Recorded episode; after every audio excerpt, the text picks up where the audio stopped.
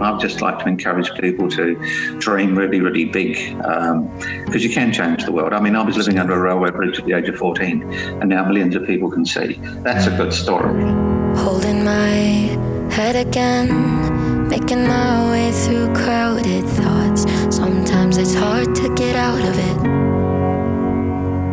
Hey everyone, welcome to this week's episode of Please Blow My Mind. I'm not sure where to start actually, because when you talk about someone like Sir Ray Avery, where do you start? That's the question. Where do you start? What achievements do we celebrate? Do we celebrate the fact that he has a somewhat rags to riches story, being a street kid? living under a railway station, or do we celebrate the fact that he has gone on to, you know, influence thousands of lives through science, through this insatiable desire to serve? Or do we even uh, highlight the fact that a huge part of his journey is to find love in his life and to be loved? I think we celebrate the whole lot because that's what we can do. That's what we should do. We should look at this whole system as a multifaceted, interweaved plethora of intenseness. And that probably summarizes my podcast in its current form. It is definitely weaving concepts, ideas, philosophies, um, philosophies together. So, in that nature, I bring you Sir Ray Avery on the podcast. But just before we start, two quick little adverts.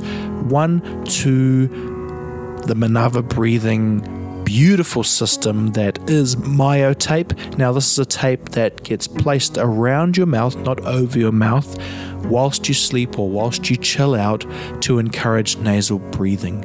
Now, this is quite a revolutionary product because, well, one, nasal breathing is the key to lowering anxiety, to breathing in a more functional way. The problem is, most of us are mouth breathers and we breathe too quickly by default because of our busy world but our ancestors breathed nasally. So if we breathe nasally, and you'll hear me breathe through my nose on this podcast from time to time, like now, it does a couple things. It slows our breathing, it gives a bit more resistance because we're enacting the filter that is the nose, the beauty of the nose. Long story short, myotape helps you keep that mouth closed so we don't breathe through the mouth. If you'd like to learn more, I highly, enc- I highly encourage you to visit the Manava Breathing Instagram page and click on the Shopify link there to find out more about Manava Breathing. So, this podcast is also proudly supported by the folks at Be Pure. Now, I have a bit of an inside running having a podcast. I know the founder of Be Pure, Ben Warren. In fact, he's a guest on this podcast in the next episode. And let me tell you, we have a humdinger of a conversation talking about multi nutrients, talking about the meaning of life, talking about the deepness of life. Be Pure is an awesome company who have started sending me Be Pure product um, so that I can keep my micronutrients on point. You'll hear much more about this in this podcast. Let me just tell you a couple awesome things about Be Pure. So, Be Pure 1 is the ultimate multivitamin for all your nutritional needs. Be Pure 2, a powerful probiotic for gut health. Be Pure 3, a high strength DHA EPA fish oil for your essential omega 3 fats. Plus, each pack comes with a free 30 day Change Challenge to set your new wellness routine up for success. All products have Be Pure signature traits of high quality, high strength, bioavailable ingredients to truly support and transform your wellness. So there you go, folks. BePure.co.nz if you want to get on that Be Pure train. And look, just on a personal note, highly recommend it. The research is is becoming overwhelming that this micronutrient conversation is the conversation, and we will talk about that more on this podcast. But for now, we jump into the podcast with Sir Ray Avery. Thank you, Sir Ray, for blowing my mind. And let me say thank you to the audience for blowing my mind. And thank you to me for blowing my mind. Bringing out the yeah, bring on all the lightning. Cause I'm looking for a hero. Look inside the mirror. I find one. Oh, carry the hurt when it gets too hard. Pick it up, dust it off. When I fall down 11, I get up 12. Don't need nobody else. Yeah, I can save myself. Okay, well, this is the moment where, you know, professional broadcasters know how to drive a conversation, yet we're on a podcast. And there's something about, uh, I guess, letting the conversation go. But the problem is, Sir Ray, when I look at someone like yourself and that bio, it's like, wow, where do you start? And actually, that is a good question. Where do you start? So, so maybe we do start like at the beginning, and and you as a as a youngster, and what the kind of hopes and dreams were for you. What were the hopes and dreams that your family had for you? It's something I think about often. Um, is that something you've had a good chance to think about where where it began? Oh, well, I guess I um, there's a there's a there's a you know I, when I look at doing these kind of interviews, I think um, what would I like to, like to leave behind? You know, it's not about me really. It's just about um, telling people uh, a particular journey, which may help them to do things better in their life or make their life better. And so there's a wonderful um, metaphor that says um, if you put potatoes into boiling water, um, they will soften. And if you put eggs into boiling water, they will harden. Mm. So it's not the environment, it's the, it's the actual substrate of the thing. Mm. And that really goes back to me because I was abused as a kid in orphanages uh, for the first 14 years of my life. My mum beat me unconscious, ended up in hospital. Um, and I wouldn't recommend it to most people, but that annealing made me hard as fucking nails. Mm. uh, but at the same time, um, I learned through the rest of the journey of my life how to use my acumen and my skills to make a difference in the world. And the, the, going back to that, the reason for that was I needed to do that. I needed to make sense of all that violence and all that horrible stuff that had gone on and do something with my life because I had survived. A lot of my contemporaries didn't. Most of my people that were in the orphanages and the halfway houses with me ended up in prison or committed suicide. And I got out of there and was very fortunate um, to get back into the education system, get a good education, and then I could go on life. But I'm always going to be rooted, I guess, in that beginning phase. You know, I didn't have a silver spoon. Um, so I have a much more greater affection for people, I guess, in the low socioeconomic status because I want to help them get to wherever they want to go. So um, that's the key message that I have is that you're not determined by your history. You're determined by the, you know, really the old size of the dog. You know. That's a, wow. Absolutely, and and wow, this just taken me for a second because I, you know, obviously that's the thing about not working for a broadcaster. Uh, you'd have researchers who would tell you all these things, and I have to kind of hear that in real time because when you Google somebody, obviously it's just a few things that come up. But, but okay, okay. So you know, one of the things maybe to pick up on is um, I'm kind of the opposite to you, like in some ways. Like I had the upbringing which was not like that. So look, I don't want to compare anything, but I will say that I've been on the other side of that, trying to think, how, where is that energy I can turn into something? You know, uh, I've spent a lot of my life just being, it'll be okay, it'll be okay, because I haven't had, I haven't been forced to kind of deal with, um, you know, maybe that abyss or something metaphorical like that. So, so I, I guess the other thing I realize is is that we're all on some type of similar journey in some ways, right? And where are we going? Like when you say you want to, you know, um, maybe I'm just paraphrasing, but some type of leave a pathway towards meaning or happiness. What is that? Because I, I think about it all the time. What are we heading towards if we're moving towards something? Well, that's a very good point because I think um, we need a reason for being, you know, um, in terms of us as a humanity. Um, and I think one of the big issues for me was learning what that meant in terms of, you know, originally uh, when I got out of the orphanages, I felt that I uh, survived, and I needed to be loved. I actually needed to be loved because I've never been loved by my parents, mm. or I've been abused and tricked in all sorts of circumstances. And I thought, if I could be respected and loved by as many people as possible, uh, and being rich was important because if I was rich, I wouldn't be in that low socioeconomic thing. And I ended up setting up a few laboratories and making a, a small fortune. And I was driving around in sports cars in Paris in the rain, uh, taking girls for um, hotel trips in, in Mallorca with my mate who was a, um, a uh, airline um, uh, marketer. And, um, and I thought that would make me happy. Mm. You know, so I've done the the, the, you know the sex and drugs and rock and roll stuff early on. I got that out of the way, um, but did, I thought it would make me happy, you know, being loved by as many women as I could. And um, at the end of the day, it was very complicated. Remembering the names and the travel was just shocking. And so uh, it didn't make me happy in the end. And I realised that wasn't the nirvana that I was looking for. And it took me a long time to actually work out that the big trick in life is to learn how to love people. And if mm. you can get to that point, uh, and think, I'm privileged because probably 90% of the world is living in poverty.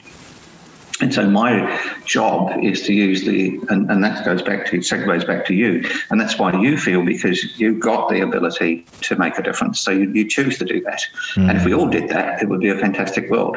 um, you don't have to go through my grist to get to a point of grace where you think, I should make a difference. Um, and we've got a lot of social problems in New Zealand, but if every New Zealander got behind and said, we're going to fix this, we're going to fix the 20% of kids who go to school hungry. But it's not necessarily just a government's problem. It's all about problems. It's a societal problem.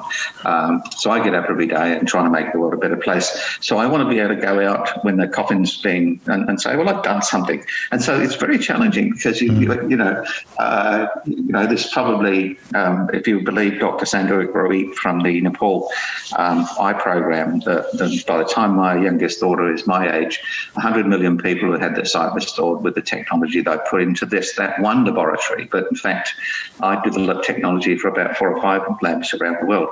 So millions of people can see because I got out of bed. And you would probably think, well, that's fine, you've done it. You know, why don't you just go off to Fiji and have a bit of a bit of a gin and tonic in the sun?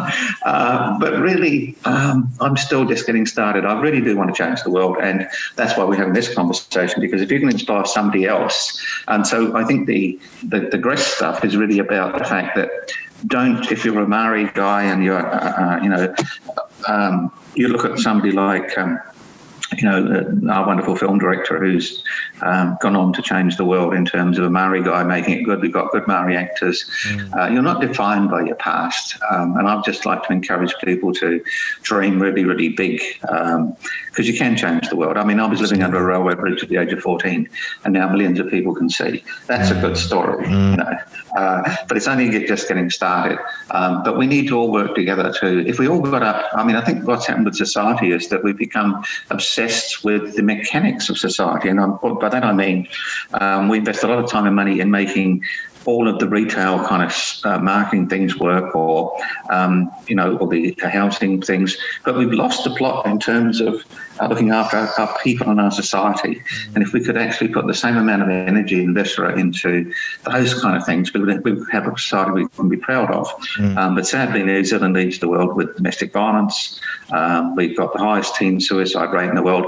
Now, that statement is actually, you know, really gets to me every day. I mean, I've had two of my best friends in my life commit suicide, so I know more than most what that feels like. But if you look at the graph, the graph goes like this. This is Greece down here, and New Zealand goes way up here. So we're like 10 times to 18 times more likely to commit suicide with our young kids. So something's wrong with the way that we've evolved as a society. Mm. And I think the first thing to do about that is to um, accept it and try and work out how to how to fix it. Yeah, look, um, I I it's so hard for me to believe don't get me wrong, I believe the statistic that we lead the world in youth suicide, but it's hard for me to wrap my head around because I don't know that side of New Zealand. You know, I'm I'm like, uh, so my makeup is half Cook Island, my mum's from Rarotonga, my dad's Kiwi. You know, and so I don't know if I lucked it or I'm just whatever Oh, else. it's- But well, well, no, it's, it's probably uh, just to interject, and my wife Yeah. does this all the time. She says, "Sorry to interject," um, but um, I think there's a bit of a clue there. If you go to um, uh, the Cook Islands um, and you go to Fiji and you go to Nepal, there is this huge uh, intrinsic family-based thing. And I think what's happened in New Zealand, we're losing that kind of that that metric. Um, and but these other countries, um, if you go to a, um, a, a house in Nepal or India, you'll see the house is three stories tall, and grandma lives in the bottom one. The next part of the family lives in the next one, and the youngest people live in the top one, and they look after each other. And that's the same in the Cook Islands. I mean, if you walk down a street in Fiji, somebody's going to say bullets, you know, uh, because they, they actually are a cohesive. And what we what we're struggling with in New Zealand is coming from. So you you you've got a, in, in places like Fiji and, and, and Cook Islands, you've got a collective society which um, believes in the goodness of, of all of the community and everybody's responsible. So people, and also, you know, you can have roadside stalls and nobody's going to steal anything, you know, because it's just the way we are. You know? um, but in New Zealand, we're making a transformation between a collective society and an individualistic society, and that's causing some sort of fraying around the edge where people get left behind. I mean, well, I find when I go to places like Nepal, they say, so you actually are putting your old people into a home away from the family. I, just, I just see that as completely bizarre. yes, And so we've taken a road, um, almost a financial road, where we trade houses with each other.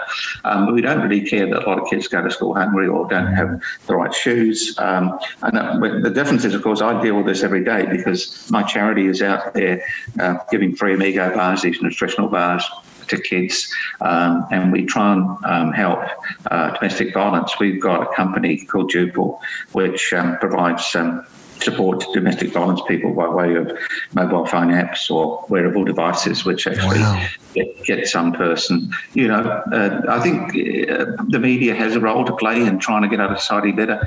Every four minutes in New Zealand, uh, the police will get a call on a domestic violence issue. Um, and uh, we kill one of our kids every five weeks. You know, and so on the world stage, we're appalling. yes, Uh, and, if, and if we talked about it, I think we might be able to get. And business has a role to play in that. Um, so I'd, I'd like to think. See, we've got businesses like um, um, Sam Stubbs' um, business, which gives um, a proportion of their profits back to charity. And if Spark did that, and uh, you know Vodafone did that, maybe we would have a better society. absolutely. Um, the, and the, the words that famous people who have quotations like never remember who said it, but I remember the words, and it is that you judge a country by the way that it looks after its children. And we're not doing a good job at the moment. So I want to see if I can change that. But it doesn't have to be horrible. It has to be moribund. You know, we can uh, try and make some fun out of all the stuff that's that's difficult. Because I'm an exemplification of that. You know, I haven't got a chip on my shoulder because of um, what's happened to me in my early stage of my life. I just saw it as a process where, where I proved to myself that I could be dropped down in any country with just a, um, a, dollar in my pocket and I could survive. Uh, and so I want to use that resilience to encourage other people to make a difference in the world. I love that. I love that. I just kind of had this realization, and maybe it's just a podcast, you know, whatever, because you got to be careful. Not that you have to be careful, but we have to give ourselves permission to just talk, you know. And I'm aware we've been recorded. Obviously, uh, I try and process that in real time. What does that mean if clips live online, especially for you? You know, you're a and you do all these things. So it takes, I think, an incredible amount of bravery. And I do witness that from you when I watch you online. You know, you'll say things, and I'm like, uh, I'm like, I wonder, I wonder. So for me, for example, I guess I'm the generation that's that's coming through, which is, do I say something? Do I not? Because if I don't say something, I'm probably suppressing it. You know, you read some of the literature; it says express yourself, but on the other side, we're like, be careful what you say, and so you're stuck in the middle. And uh, am, am I correct by just kind of may, maybe making the assumption that you've got to say something if it's on your mind because you know the importance of suppressing it? Well, there's a, there's a big, uh, there's a wonderful cartoon um, that was in the um, um, Guardian newspaper um, that uh, when uh, Hitler, you know, involved, invaded Poland, and there were these two women, and they were um, on this on the the cobbles of their street, know, in in, uh, in, East London, and they had their hairs in nets, and they were uh, like Coronation Street women, and they were standing there having a chat, and the, the, the balloons coming out of the, um, you know, their mouths had basically just said you know, when Hitler invaded, invaded Poland, I nearly said something. Um, and, and, it's exactly the same thing that happened uh, with the concentration camps. If uh, you had a basically a propaganda machine that made it okay to kill a whole society, uh, and until somebody spoke up, nothing changed. Uh, and there was a wonderful picture I saw just recently of, and this is how complicated it is. There was a picture at the first Olympics uh, that was in Germany, uh, and all of the British footballers were giving a, a Sieg Heil salute. And they've been told to do it by the Ministry of Foreign Affairs because it was, you know, that was the culture of the day. But nobody spoke. There was one guy who didn't do it, and he was picked out of the team. Mm. And that goes back to what you're saying. There's a danger by speaking out that you will get trolled or, or, or whatever. But the alternative for me is um, um, I'm responsible for that continuing. Mm. Mm. So I can't stand by and say, what's something happening? You know, like our school lunch programs is a disaster in terms of uh, the quality of the food that they're getting because there's no standards. And it makes sense. We've got standards for seatbelts, and bloody cars, but apparently school lunch is not, not a problem. So if you don't speak out, you won't get the government to change. I've been lobbying them. I've had emails going backwards and forwards. But eventually, if everybody made enough noise, um, and kids are not eating the foods and the stockpiles. And the, the media, of course, have a role in the way that our society works. Um, but unfortunately, they uh, focus much more on clickbait or things like that than, mm. than meaning, the meaningful changes. And that's why what you do and what you know, your contemporaries do is important because we're kind of um, set the media aside because we can actually have a communication uh, with a whole bunch of people outside of uh, the media rhetoric um, and make uh, changes by getting you know a team of people together and a collegiate. Mm-hmm. So it's mm-hmm. important to have people like you who and, there's no um, pure answer to things. Sometimes right. just opening a discussion, somebody might come up with a different thing. I'm not um, um, in the camp of Gloriavale. You know, I think uh, everybody's got their own uh, opinion, and you know, you have had a completely, and, and I think one shouldn't be blaming people because they don't know mm. that there's a problem. It's, but when they do know, and that's the thing about the, the, the, the Hitler sort of story. When you do know something's gone wrong and then you don't speak out, that's a problem. Mm, but a lot of people are. There's, a, there's probably 25% of New Zealanders who have got their bach and going out on the boat and they're blissfully unaware of the food banks that we're delivering food to. Mm. And those kids uh, that faint before lunchtime because they don't have any food from 4 p.m. Uh, yes. Uh, the day before. Yes. Um, so, um, that you know it's not helpful when the government covers up their domestic, um, uh, sorry, their um, their figures for um, um, you know child um, obesity and, and and all these other kind of uh, things that we've got. Uh, you know, I don't know if it's just by accident, but I seem to be trying really hard to surround myself with people like yourself. Uh, and, and so I don't know how all the relationships go, but I'm quite close at the moment with Professor Grant Schofield, and he was quite instrumental in um, promoting high fat is not bad for you. It's the sugar. And this was back in the day a little bit. And I, I podcasted with him because I'm studying with him now, which is another whole story, you know, but I'll get into that later. It's like, well, go back to study. It'll be good fun. No, it's not because I rather talk than learn how to read an academic paper. But I'm not here to burden you with that. The point was, as I said to him, Grant, is it frustrating for you that you there's no ticker tape parade when you were right? I saw all the media coming against you saying you're killing people by telling people to eat how our ancestors did, right? A higher fat diet, low, lower carbohydrate. Um, and he said, no, well, that's not the point. Well, I'm paraphrasing, but he said something like, uh, there can't be a ticker tape because science is always slow. And I just thought to myself, oh, so your role is to leave breadcrumbs. So when we get really lost, at least we can find the way back. And I think maybe Sir Ray, it's a bit similar to you. You know, the that it's not one condensed sentence that's going to express everything you do, but there's a breadcrumb trail um, that people can find their way back to some of your ideas, right?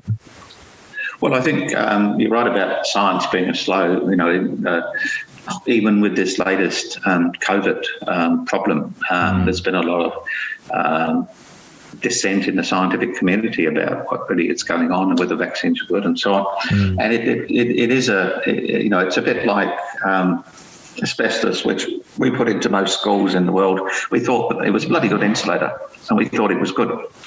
Um, we used to, you know, we didn't know that um, azo dyes used in women's hair care products were carcinogenic until all of the, the, the, sort of gay hairdressers were getting testicular cancer.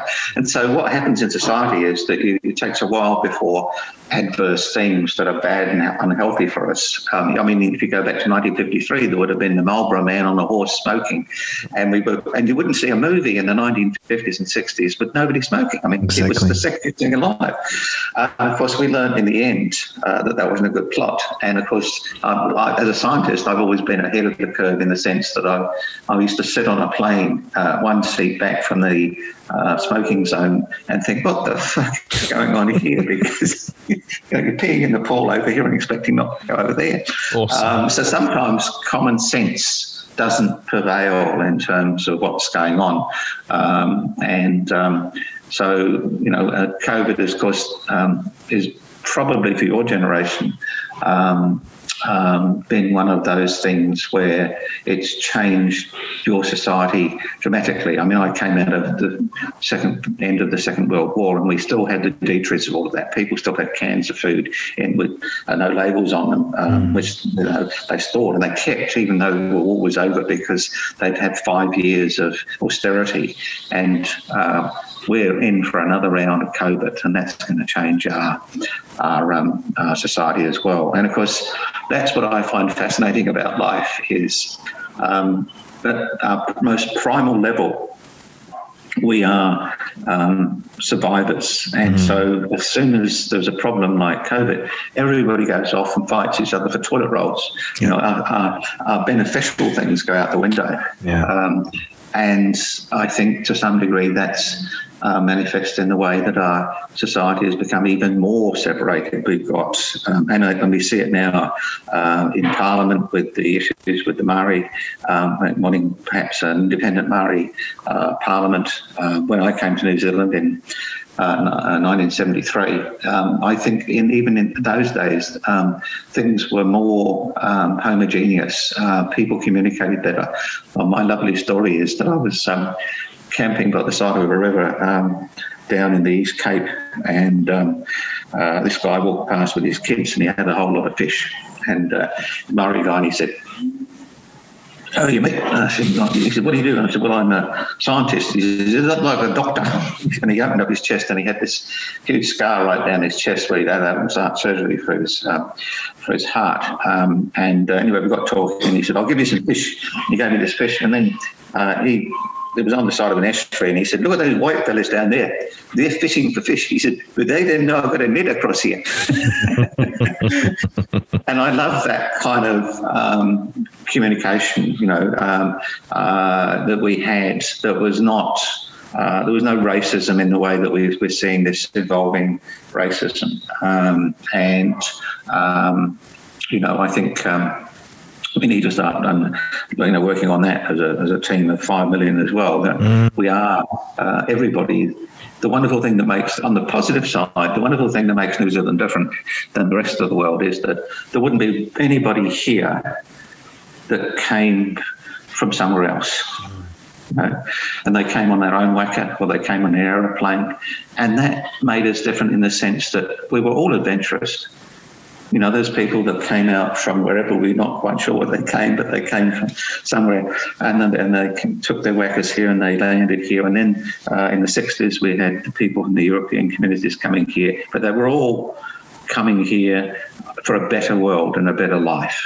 And we should be proud of that. And that's why it makes us such good innovators, you know. And um, as I say in my talks, we've got three characteristics that make us quite different on the world stage. The first one is we're not fond of rules. You know, we, we, we, we, you know, generally we follow rules. We do things like um, pay our taxes on time and drive on the correct side of the road most of the time.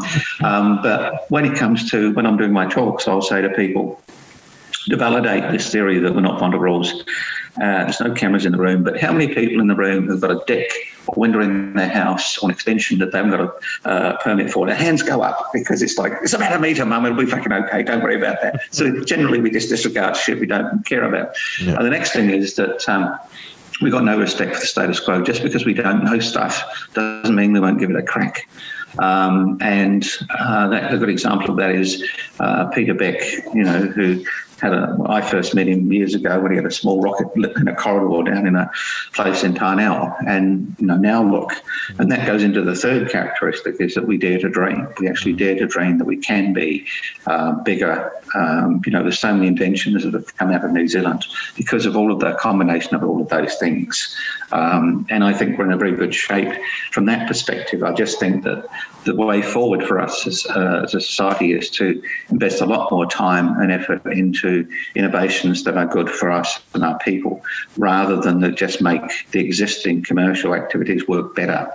So, you know, you've got companies um, that are working in um, you know, Xero is a great example. So Xero is a great company in that it made jobs easier for people um, to do their taxes and so on. But it didn't necessarily translate into making uh, kids better off or uh, education better or whatever. So we put the same sort of innovations into something that made a software program for teaching kids better or for making nutritional products which are more elegant and more less um, impactful on our environment. So uh, we're seeing a big change now in things like um, artificial meat and so on. And of course, that will have an impact on New Zealand's uh, economy in the future. So mm-hmm. we've got to be clever to make sure that we can take on the next 50 years with some sort of security. Yeah, yeah. Um, can we stick on nutrition for a bit because it's an area uh, when I say deep dive, I don't I'm trying to redefine that, you know, as someone who's comes from videography background and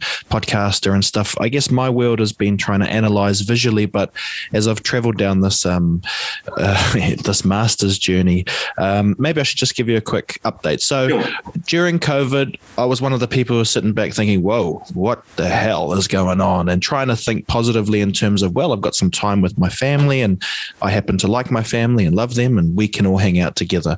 Uh, I thought, well, I've got a bit extra time, so I might as well start looking into things around. And I started seeing a conversation to come up around breathing, you know, that COVID yeah. attacks uh, poor respiratory health. And, and so I was like, wow, that's interesting. So I went back and traced it right back to, uh, well, effectively, a lot of us breathe through our mouth today, which makes us breathe quicker, which makes us more hyperventilated, which enacts fight or flight. So bad news over time.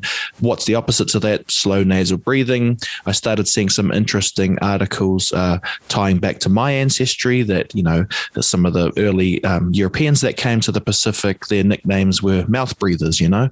Uh, and then, you know, so it kind of took me around a pathway and it really ended up in doing a master's in sport exercise and health so that I can funnel my interests into how do we breathe in a way that lowers our anxiety.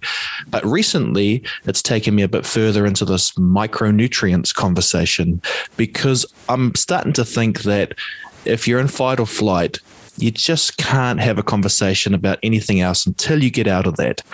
Um, then you can talk about how do we plan forward, you know, more a homeostasis zone, if you like. So I'm still thinking and trying to learn rapidly. When you talk about nutrition and the um, Amigo bars, did you say? Uh, yeah, yeah. There's, is there a big, um, is there a lot of science in the micronutrients as well? Because I'm fascinated with what happens when you don't have enough of them. Right. Well, it's good, and that was the thesis for the Amigo bars.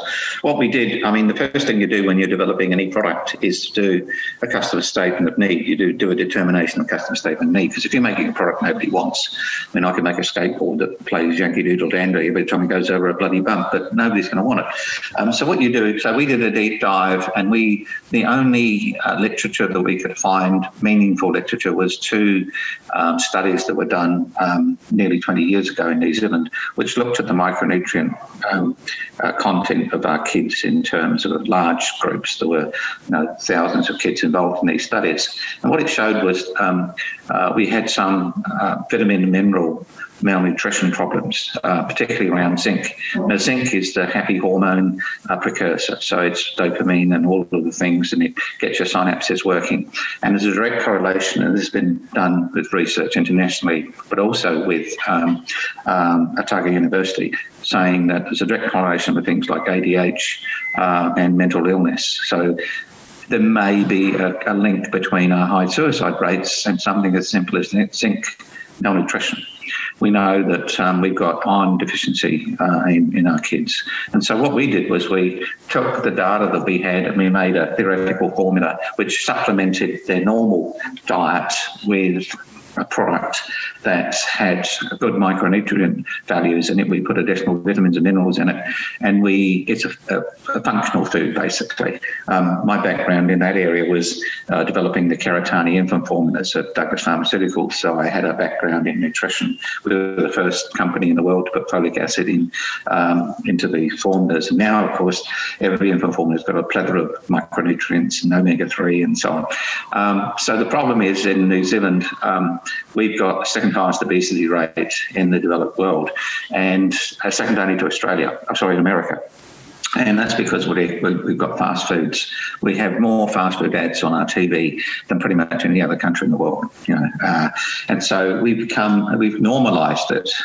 And I find it ironic. This is what I find ironic. This is why it goes back to setting up businesses that are good for us and our planet. So we got McDonald's, and of course they they fund McDonald's House. Um, but a lot of the problems that come out of um, the need for medical care come out of the foods that they're producing. So we've got the highest, um, pretty much one of the highest obesity rates. Right now, there are corridors full of people getting infusion therapy for diabetes um, uh, in corridors because our, hospitals are overwhelmed. Um, and it's not a genetic problem, it's actually just a clinical problem of eating the wrong, the wrong stuff. Um, so, and it's easy to find, it's interesting, you, you can find uh, funding for products that uh, high uh, risk products like sugar, know, like cookies. People love cookies. You know, sorry about that. I'll see if That's I can right. get that. Yeah. You can take it if you need it. No, no, I don't need to take it. It's just I'm trying to get rid of it. uh, there we go. Um, so the um, the issue with there was that we came up with a product that theoretically should supplement kids. I mean, we, we accepted infant formula in the sense that if you couldn't feed breastfeed your baby, you gave it an infant formula. And what we were saying was you can't get school lunches to kids in Kaitaia, but you can get an Amigo bar, and they're totally uh, transportable. They've got a two-year shelf life, and they contain you could live off them basically. Uh, and what we did with them was we looked at not only just the micro ingredients but the macro ingredients. So we put um, things in it that would produce better gut health, and we got rid of all the fat and the stuff that was the bad fats. Fat is not a bad thing, uh, but, but there are bad fats. So fat is good for energy, so we had the right fats in it, um, and so we came up with something that theoretically uh, and the kids loved it. That was the other thing. The other thing we did was we, uh, unlike the school lunches where the kids were just thrown stuff, uh, we went out and did surveys through the schools, and they chose the. Not only did they choose the flavors that they liked, uh, they they chose from 50 theoretical flavors. We got that down to 10, and then we trialed those flavors and saw which ones they all liked. It's quite surprising. You know, I, I, I would have thought they'd like certain ones, but they liked all these quite different ones. So we did that. We got that right, but then we got them to actually design all of the logos and all of the happy faces. Because I did a design that was basically a little happy face and a angry face, and um, what happened was I went to them and I said, look, this is showing um, from poor nutrition to good nutrition. You know, you've got this face which is all, you know, um, a hangry face and a, and and I want to be able to show you that basically when you have this thing, it'll it'll make you um, you know better off. And they said, well, it, it's, it's much more simple than that. You're just turning angry faces into happy faces, and they came up with that branding idea. Um, and so we also have a, a, board, an advisory board with the average age, I think, is about um, I don't know, about 15. And the interesting thing for me, which you'll love, is that they're much, I love kids because they're like a bumblebee. They just don't know they can't fly. So they just say shit. They just, they just give it to you. And I remember one of the kids was saying, uh, they're saying, well, we need to sort out the packaging to make sure it's as environmentally friendly as we can. He said, you know, Ray, my school has just ripped up all the turf and put down astroturf. And none of those guys have actually done the cradle to the grave analysis about what the environmental impact. And and they haven't got a building permit. so, so, you know, they've got this passion for wanting a better world, and that's why we see uh, the young woman who stand, stood up to the United Nations and people and told everybody off for environment issues. And so I, I'm passionate about one of the things I want to leave behind is um, to encourage those kids to dream really, really big. So I spend a lot of time with kids, and I'm off to a conference uh, in a couple of weeks, um, a Big Brother conference where uh, it really goes full circle. Um, so I'm helping those guys because somebody helped me get out from underneath the railway bridge. And if I can do that with as many little kids as I can and say, you're not defined by what you are or whether you've got no shoes on, yeah, you can actually change the world if you just get up in the morning and say, that's what I want to do. And don't listen to uh, the naysayers. And again, that goes back to speak up. Um, I, if, if, you, uh, if nobody speaks up, then the status quo doesn't change and you put a lot of people in the gas chamber because it's been normalised. Mm. But what we need to do is to say, no, um, even if you're wrong, it's not going to um, change the world in a bad way because all it does is to put up. When we're working in a scientific environment, what you do is you come up with theories, and some of those theories are wrong. And, and that's the other thing we need to get around why we have so many teen suicides and why we have so much domestic violence and why some of our kids are bullied at school is because um, we if we, we think that failure is is a bad thing you know, we think that if you failed at something, um, then you're a loser, um, or if you're different in any way, that you're a loser. And so, uh, failure is just a cul-de-sac on the way to success for successful people. And it's the same in science. We do something, the experiment doesn't work. You know, um, um you know, one particular inventor used to say, you know, I've tried 4,700 ways of um, uh, get, trying to get something to work, and so there's a lot of things that I know don't work. You know.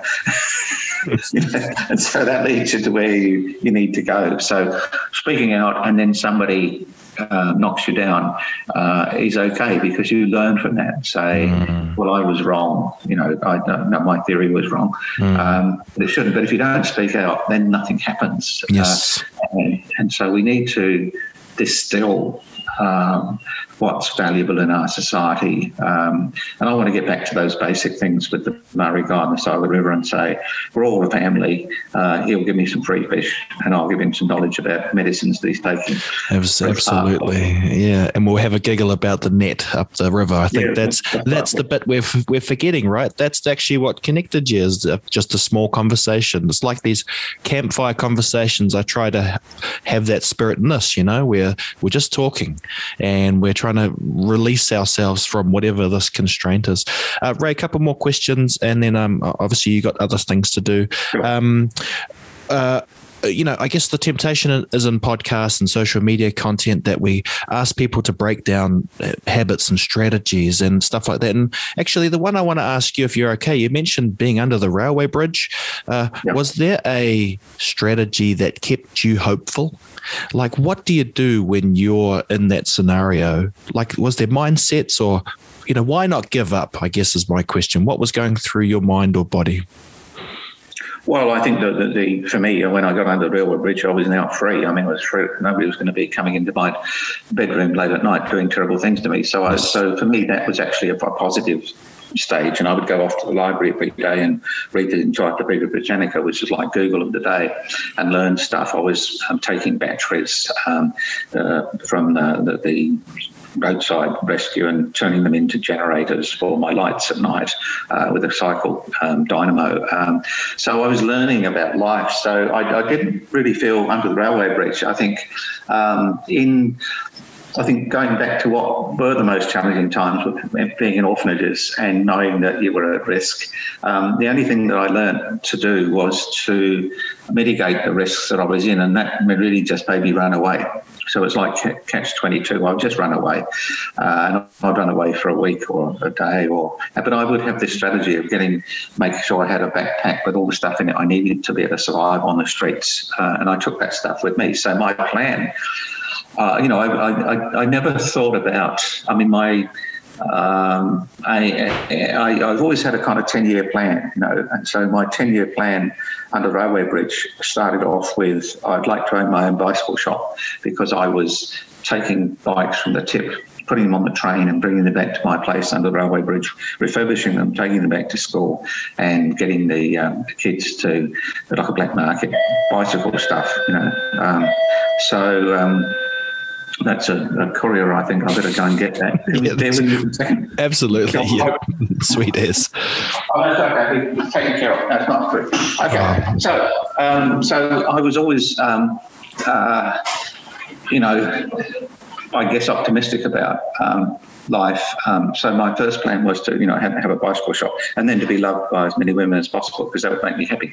Uh, and then, of course, that didn't work out. So then I went on to the next thing. And I think uh, my life has been a series of those 10 year events. I mean, I've always been um, very much involved in um, a thing I, thing I call failure mode cause risk analysis. I invite everybody to go through that. And it's really what can go wrong?